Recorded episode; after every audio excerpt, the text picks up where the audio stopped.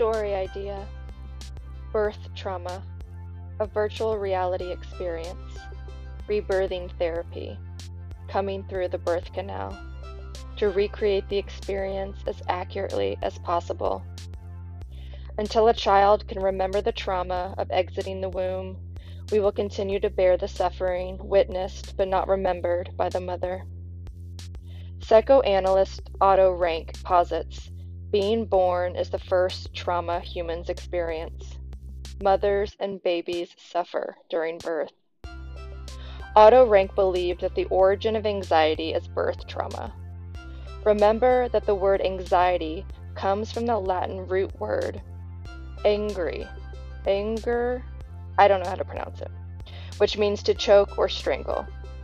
The first struggle of human life is going through the narrow birth canal, which squeezes and chokes the baby coming through. Through this virtual recreation of coming through the birth canal in order to remember the trauma of being born, we can begin to heal.